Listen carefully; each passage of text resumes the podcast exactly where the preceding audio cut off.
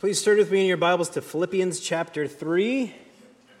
If you're the kind of person that likes to hold a physical book in front of you, and you're going to use the physical book in front of you, it's on page 1674. Um, today is the last Sunday in Lent before Holy Week begins. So next week is next week Sunday is Palm Sunday, and then we have Maundy Thursday, Good Friday, Holy Saturday, and then Easter Sunday. So we're getting there. Uh, during Lent, we have been doing a sermon series that we are calling Taking Up for Lent, Taking Up Blank for Lent. So rather than giving things up like chocolate and alcohol and this kind of thing that traditionally people do, we've been talking about taking things on, taking things up, things like joy, things like humility, things like reconciliation. This morning, we are reading Philippians 3, verses 4 to 14, and we're talking about taking up nothing for Lent. And maybe that will make more sense to you after we read the text. So let's do that. Philippians 3, uh, we're going to start halfway through verse 4, right in that new paragraph there. So this is the Apostle Paul, and he's writing to uh, the church in Philippi, and he's talking about the nature of our relationship with God.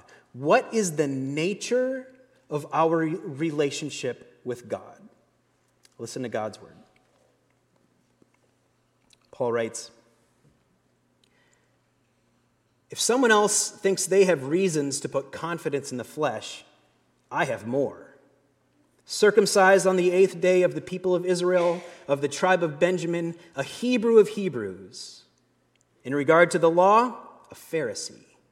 As for zeal, persecuting the church as for righteousness based on the law, faultless. But whatever were gains to me, I now consider loss for the sake of Christ. What is more, I consider everything a loss because of the surpassing worth of knowing Christ Jesus my Lord, for whose sake I have lost all things. I consider them garbage that I may gain Christ and be found in him not having a righteousness of my own that comes from the law, but that which is through faith in Christ, the righteousness that comes from God on the basis of faith. I want to know Christ. Yes, to know the power of his resurrection and participation in his sufferings, becoming like him in his death, and so somehow attaining to the resurrection from the dead. Not that I have already obtained all of this or have already arrived at my goal, but I press on to take hold of that for which Christ Jesus took hold of me.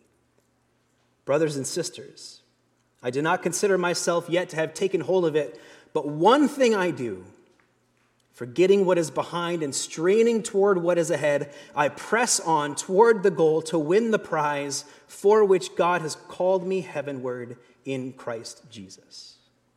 This is the word of the Lord.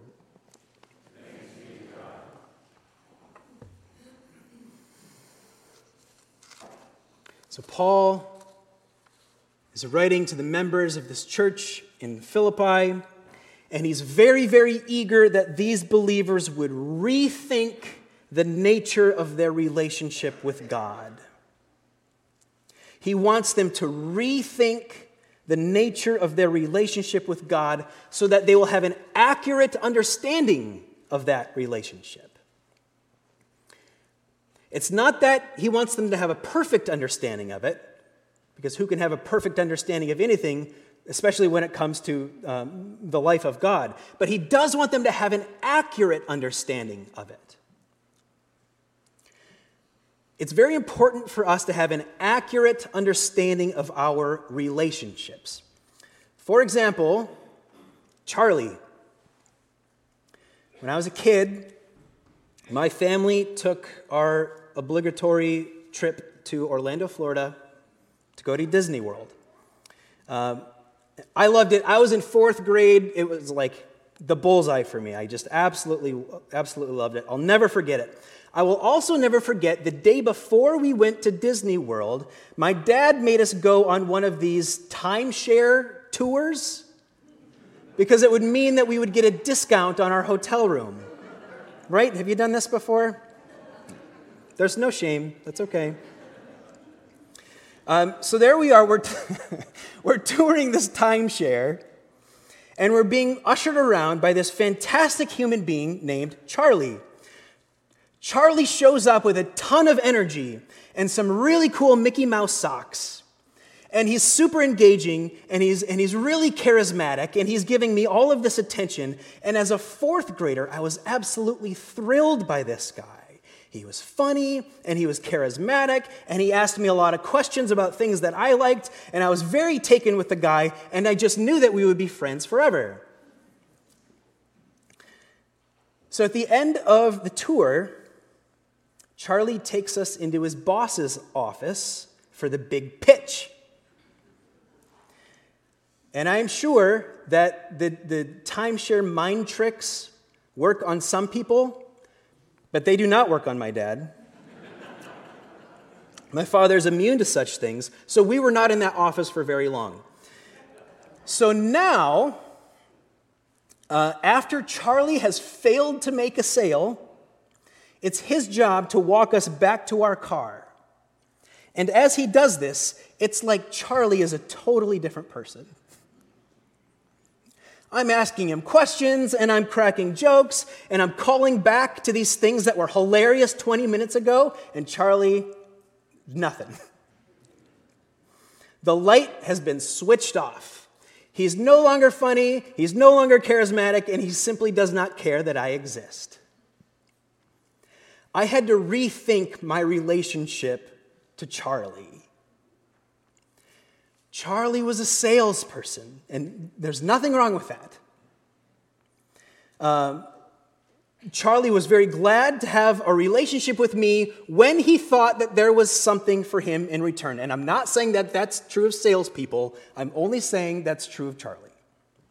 Uh, he had turned on this charm because he was trying to make a sale, and then when it was very clear that he was not going to make that sale, he just flipped the switch off. And I just didn't matter to him anymore. As a fourth grader, I failed to understand the nature of my relationship to Charlie. It's important that we understand the nature of our relationship to God. We have to rethink Paul is writing these words because he wants us to rethink the nature of our relationship to God. The assumption that most of us have, and this was Paul's assumption also for a time, the assumption that most of us have is that we, we need to have something to offer to God in order to be accepted by Him. We need to have a resume. We need to have some kind of righteousness that will impress God because we think that because that's how life works, right? Everybody knows this. You need to have a resume, you need to have some kind of experience, you need to have something to offer. You would never hire a contractor who says, Well, I've never built anything before, but I'm happy to practice on your place. You would never trust a surgeon who says, You know, I'm not technically licensed, but I'll go in there and dig around for a while. No, we, it's terrible. We need resumes. We need proof that people have done things that we're going to ask them to do. We need to know that these people are bringing something to the relationship. For a contractor, we need to see long lists of satisfied customers over years of service. For the surgeon, we need to know that she has performed this procedure hundreds of times to great success.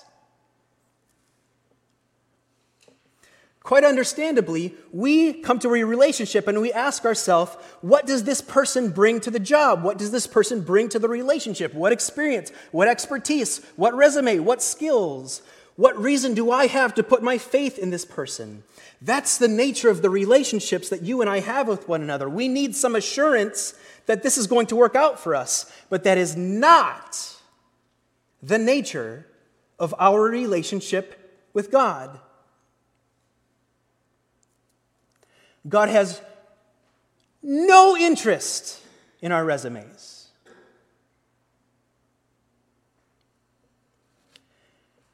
So in verses 4 to 6, Paul is giving us a little bit of his religious resume, and he's doing it tongue in cheek. But he's saying, he's communicating to everybody just how superior he is. like on paper. He's got an incredible resume. He's like, oh, tribe of Benjamin, right? I'm a Hebrew of Hebrews. I'm faultless according to the law. That's a bold claim. Faultless according to the law. And most of us would read that resume and we would think, wow, this guy must really have a leg up on his relationship with God. But then Paul twists that 180 degrees and he says, no, no, no. Actually, all of those things that I just told you, they have had the opposite effect for me. He says that anything that I have brought to my relationship with God, in the end, has ended up costing me something. It's been a loss for me. He says, any pride or any confidence that I have ever had in myself or in my religiosity or my holiness, it has always worked against me. Any bullet point that I have on my resume has only ever put distance between me and God, he says. We need to rethink the nature of our relationships with God. God has no interest in our resumes. He has no interest in how good we've been.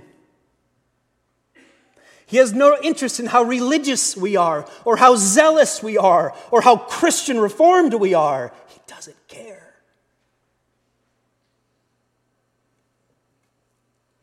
God isn't interested in purchasing our timeshare. This is not a sales pitch. God is not impressed by our pious attitudes. God is not impressed by our Yelp reviews.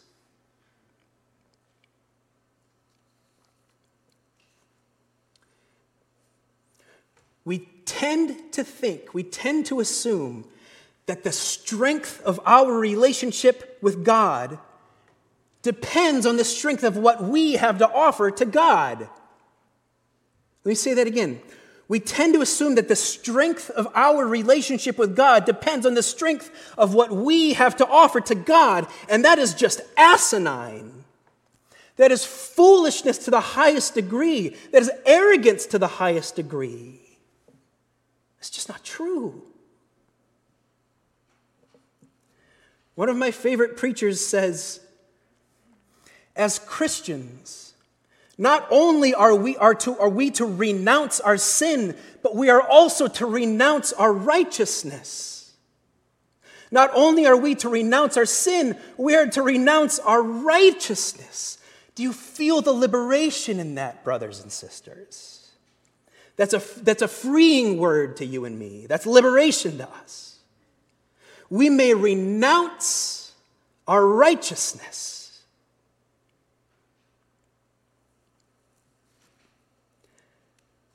You're only welcome to the party if you promise to bring nothing. Nothing in my hands I bring, simply to the cross I cling.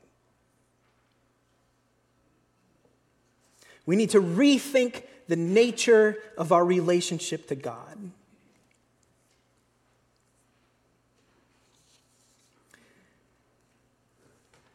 So in verse 10, Paul says, I want to know Christ. And that's the key. Because that was a, that was a great big change for him. It used to be that he wanted God to know him right? It used to be that he wanted God to recognize him. It used to be that he wanted God to appreciate him. It used to be that he wanted God to see him. But now he takes a, a, a turn, a 180 degree turn, and he says, No, no, no, I want to know Christ. I want to see the ways that Christ is reaching out to me. I want to see the places and the situations where Christ is showing up in all of his presence and all of his beauty and all of his power. I want to see Christ. It's a 180 degree turn from the man he was.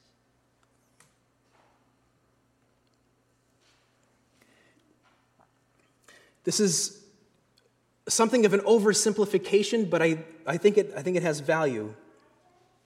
It seems to me that we can have a faith, that we can have a faith that leans inward that leans toward the self, that has a focus on the self, or we can have a faith that leans outward, that leads, leans toward God and toward our neighbor and puts the focus on God and on our neighbor. Paul says, I, I want to see Christ. I want to know Christ. So that has me wondering how can we see Christ? How can we know Christ? I came across uh, this article in Time magazine. From like 20 some years ago. It's written by a, a man named Robert Hughes, who's an art critic, a very famous, apparently, art critic for many years. And he writes this article in Time magazine called In Death's Throat. I strongly encourage you to read it. Um, and in this short little article, he tells the story about how he was in this terrible car accident in the middle of the Australian bush. This terrible car accident. And even though he teetered on the verge of life and death for some time, and he spent months in a coma, uh, he very improbably survived. He, he survived. So, in this article, which is really well written, he's obviously a very talented person, he talks about how, as he was kind of teetering on the verge of, of life and death, he had some really wild dreams but, he says, in all of his dreams, Jesus never showed up in any of them. So Hughes uh, is an atheist, and he, he loves to poke fun at religion, kind of tongue in cheek. He loves to poke fun, especially at Christianity. Um, uh, so he's constantly, in, in, in, this very snarky way, he says, You know, Jesus must have been a little too busy because he never showed up in any of my dreams. Anyway, in the next issue of Time magazine, a month later, there was a letter to, an, to the editor by a man named Pedro Costa. As far as I know, he's just some guy. And Mr. Costa writes to the editor, and he thanks Mr. Hughes for sharing his powerful story, but also he politely suggests that perhaps Jesus did show up along the way. He writes Mr. Hughes says that he didn't see Jesus beckoning him at the tunnel of white light. But I would like to also ask if he didn't see Christ among that Aboriginal family that came upon his wrecked car. I would like to see if he didn't see Christ in the Bidyadanga people who gathered and chanted a prayer along him, around him to try to save his life. I wonder if he didn't see Christ in his friend Daniel, who raced to save his life and in the police officers and the medics who got to the scene as fast as they could, and in the medical personnel who decided to airlift him to Royal Perth Hospital, and the people who operated on him nonstop for 13 hours to save his life. I would like to ask Mr. Mr. Hughes if he didn't see Christ in the love of his relatives and friends who offered unending support for him in his, in his recovery. What if, perhaps, Mr. Hughes may have missed Jesus in such a crowd.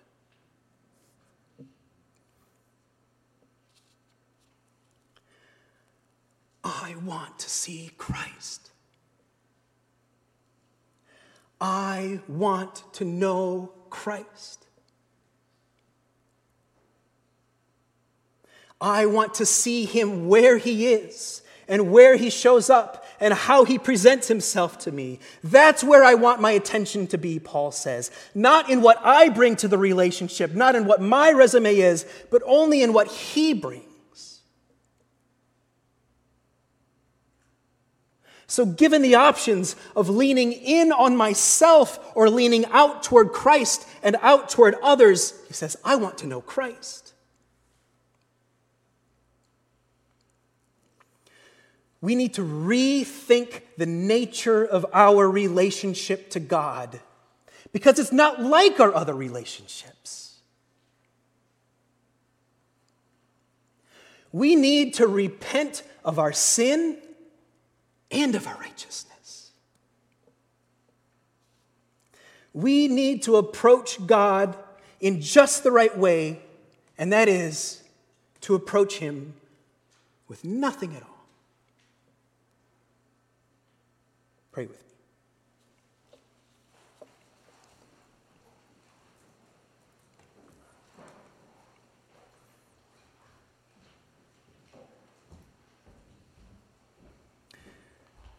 We recognize, Lord Christ, that the breath in our lungs this morning is a gift from you.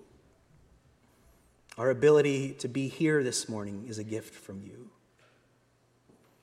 Our ability to think and wonder and doubt and believe is a gift from you. Our prayer today, as we walk toward the cross with you and eventually toward the empty tomb, is that we would lean further and further into you, into the power that you have given us, into the love that you have for us, and that all that power and love would flow directly through us and into this world. We thank you, too, for setting this table for us this morning, to which we bring absolutely nothing. We repent of our sin. We repent of our righteousness. We lay down everything that we have and everything that we do not have. And we come to you as empty vessels, eager to be filled by your grace.